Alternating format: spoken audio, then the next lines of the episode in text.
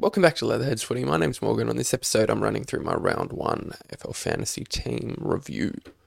Uh, started off with a score of 2026, which has me ranked 16,000 overall. Really not concerned with that at all.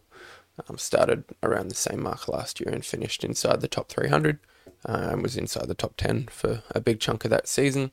And as you can see, I've got about 400k left on the bench, so I've got lots of flexibility for moves. With these early rounds, it's really about fixing up any mistakes that you made, getting in any of those good mid prices that you might have missed, and fixing up rookies. Um, you're not going to be able to, like, say, if you've spent all of your cash already, you're not going to be able to do any upgrades, like significant upgrades, because none of the rookies have made enough money yet. So you've just got to get those really important players into your team so that in five, six weeks, they've made enough money so that you can start doing those significant upgrades.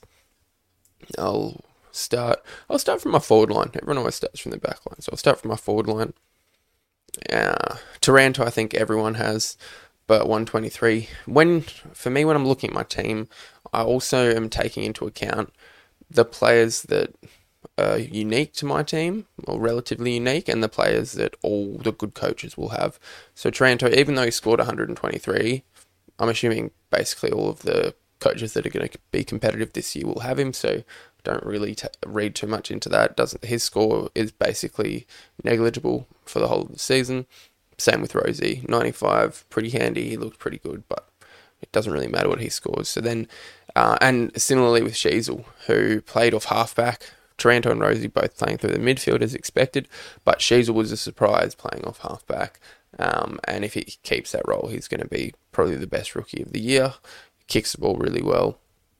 And the Kangaroos look like they're playing more of a kicking game style. I've only watched four or five of the games so far. I think four. Um, so I need to finish watching those games before I make any big decisions. But for now, just looking at the scores and, and thinking a little bit about what my trade is going to look like for the week. So Sheezel playing off halfback, massive 118. Hopefully that continues. And then these guys, these other three were relatively unique.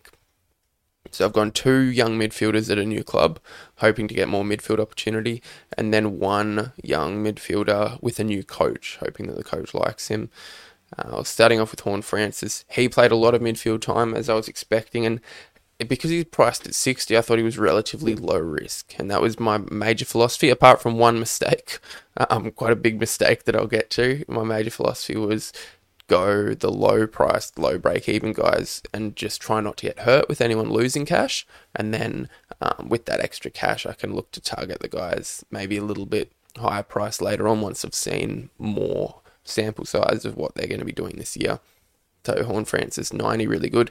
Did look like he had a little bit of a hamstring tightness or, yeah, soreness at the end of the game. So hopefully he plays next week. Tanner Bruhn, I thought he looked awesome and was actually quite surprised to see how low his score was, but his time on ground was down around 65%. So that's a concern. He, I think he's he's got the role. They look like they like him inside. He was playing well but only 65% time on ground. And um, looking at all of the Geelong mids, they were all around that 65% time on ground, which is concerning because obviously you can't score if you're not on the field.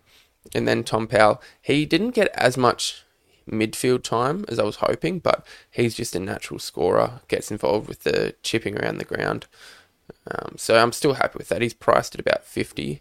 They're both, Bruhn and Powell both priced at about 50, so they both exceeded their score but I'd be looking to trade out one of these guys if they, I have no uh, injuries or players drop next week. In the midfield, I just went for, I think, the most common combination, which is English and Marshall. English, nice 115. Marshall, surprisingly low score, coming up against Sean Darcy and Luke Jackson for Freo. But by the looks of that game, um, yeah, the Freo defenders all had massive scores. So I think Freo might have just been controlling the footy. I haven't watched that game yet, but I think Freo must have been controlling the footy a lot. Uh, and Darcy did have a hundred as well. So maybe a tough matchup, but we'll have to wait and see because you know everyone just assumed Marshall's going to go 110 this year, but you have to be open to new information. Uh, through my midfield, this is where I made my big mistake picking Cripps, it, yeah, it was just a flat out mistake. It was an impulse decision. I didn't really want to miss out on a big score for the first game of the year. Excited the footy was going to be back. Uh, I had Docherty. I was hot on Hewett all preseason, so I'm happy with that pick. But Cripps, it was just a mistake, and I'm going to be trading him out because really, yeah, I, it's hard enough to score well as a player, but when the opposition team are consistently trying to stop you from playing well, it's just too much to overcome, even for a player as good as Cripps is. And he didn't look like he was interested at all in getting involved in the chip mark game. So, yeah, that's that's mistake. First mistake of the year in round one. Um, I'm going to be trading him out. I'm looking at either Tom Green or Setterfield. Ideally, I want to get both of them into my team because they they were both in my team for significant parts of the preseason. And say if I'd gone Green and Setterfield instead of Cripps and Hewett, would have been in a much better position. So that's where if I followed this philosophy of picking guys that are priced cheaper and can't really go down, um, it would have served me a lot better. They scored well, but yeah, that was never any guarantee. But I think picking these guys that are priced at or above 100 you really run a lot more risk than picking guys priced around the 80 mark. And Dunkley, uh, once again, everyone's got him, so score isn't really important, but the fact that I captained him is a little bit annoying, uh, especially since I, I, had the potential to put vice captain on Docherty or Taranto, which I would have taken happily but chose Cripps. So that mistake is just compounded even more. Uh, Hewett, as mentioned, he started the game really well. So he was on 72 or something at halftime and then faded late, but I really liked his fantasy game. And then a couple of mid prices, Worpel and Callaghan. Similar theory. They're priced at, you know, 50 and 45. So they're never going to hurt you too badly. And they're guys that I could have potentially fixed up uh, this round with trades, but um, yeah, happy almost 180 odd from Callaghan, So um, they'll be staying for a little while, and they they're prime examples of guys that if I hadn't picked them, that I'd be looking to bring in this week. And then Ashcroft, the game against Port, Port just dominated the footy for the whole game, so I wouldn't read too much into that. Still managed to get to 60 odd as a rookie, which is good. And McKenzie also haven't watched that game, but 75 is fantastic. He looks like he's going to be playing inside mid for the whole year, and another must have rookie. And then it was Will Phillips, but when he was named as emergency, um, I had to bring in. I think I brought in Pedlar and moved Phillipou to the moved Davey to the midfield and Phillipou on field. So 54 is reasonable for a fielded rookie. Um, all I was really hoping for was a score over 50, and I think Phillipou will play most of the year. And then the backline, Docherty ended up going with him. Um, probably should have, if I was going to pay up for him, put the VC on him and not bother with Cripps. So again, another example of that mistake picking Cripps, but went with Docherty. Happy with his score, and I think he can go a lot bigger the game didn't really suit him. First game of the year, high pressure, but when the heat comes out of the footy a little bit through the middle of the year, I think he'll be hitting his 130, 140s and be a really good caption option. Nick Daicos was awesome. Um, like the thing with Daicos is you knew that if Geelong didn't put any attention into him, he would have a big game. And f- from very early, you could see that he was sort of running around on his own on halfback. So I'd expect to see pretty similar. As if he's not getting tagged, he will score 100 basically this year. It's just how many teams do tag him. Then McGrath and Ridley haven't watched this game, but this was a little bit of a hedging my bets. Priced at about 80 and 75. Um, I knew that the Bombers were going to chip the ball around their back line, and I just didn't know who would be the beneficiary of it, so I just went with both. And then if one of them seems to be getting the better share of that role, I can just trade out the other one. Constable, very happy with that, almost a 90 price to 300. And then Ginbey, I think we all knew it was going to be good, but yeah, the size of him is very impressive and looks like an AFL ready footballer uh, from the start. And then my rookies, uh, with the rookies, I didn't really take into account price. Like I've got a hundred, a couple of 200k guys, but for me, it's just picking guys that I think will play as many games as possible. I don't want to pick guys that have just come in for one injury. That was why I had the option of bringing in um, Bytel from St Kilda, but St Kilda have got lots of injuries, and I'm just I'm not really sure when Seb Ross comes back or Zak Jones. Uh, I know Brad Crouch was suspended for round one, so I didn't want to pick.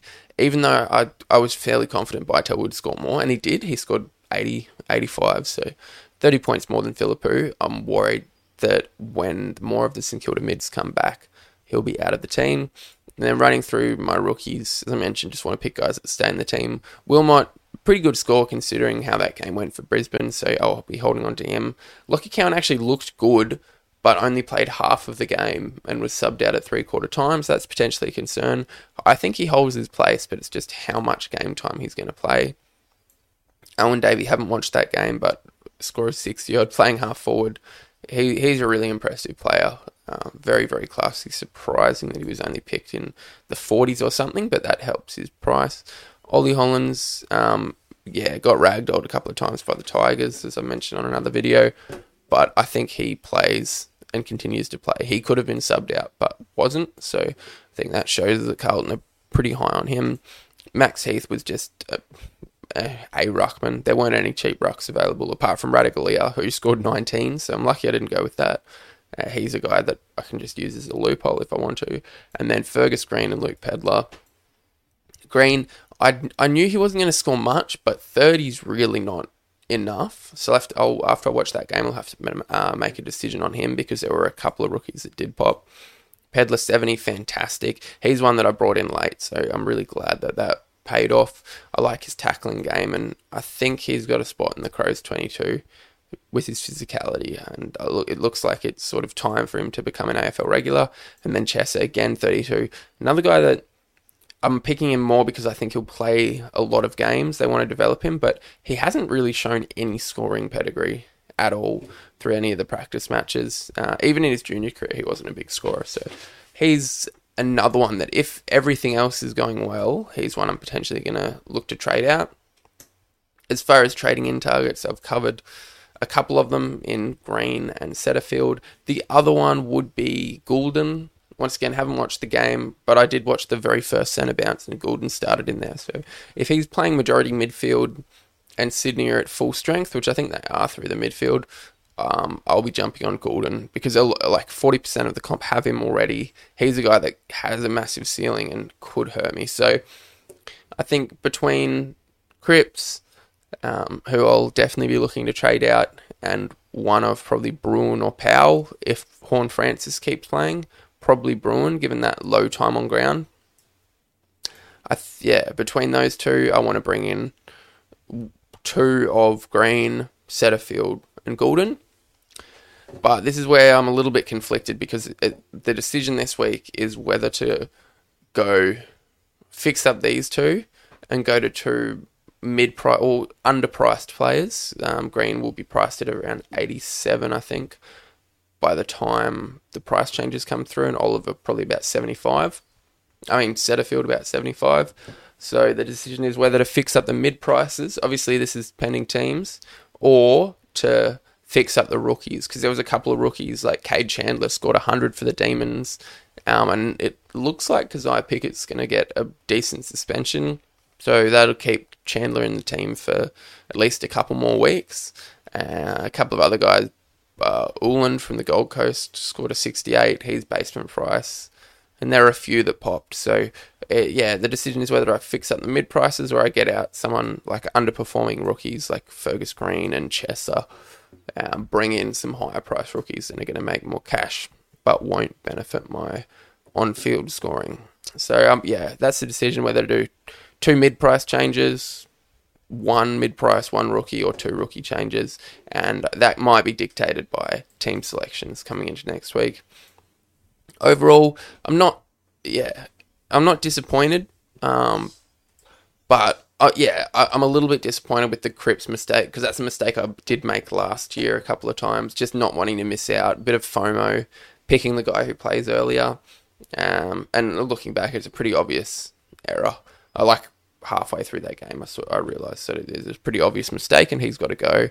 But apart from that, I think relatively happy with the decisions. Went fairly low risk, so it's going to be a slow burn throughout the year, uh, and I'll hopefully just steadily climb up the ranking. As I said before, they're not really concerned about score or ranking at the moment. It's just about cash generation and making sure all of my players are increasing in price. Um, that's all for now. It, remember to check out Spotify for the audio and Instagram for a little bit more content, and I'll see you next time. Thank you.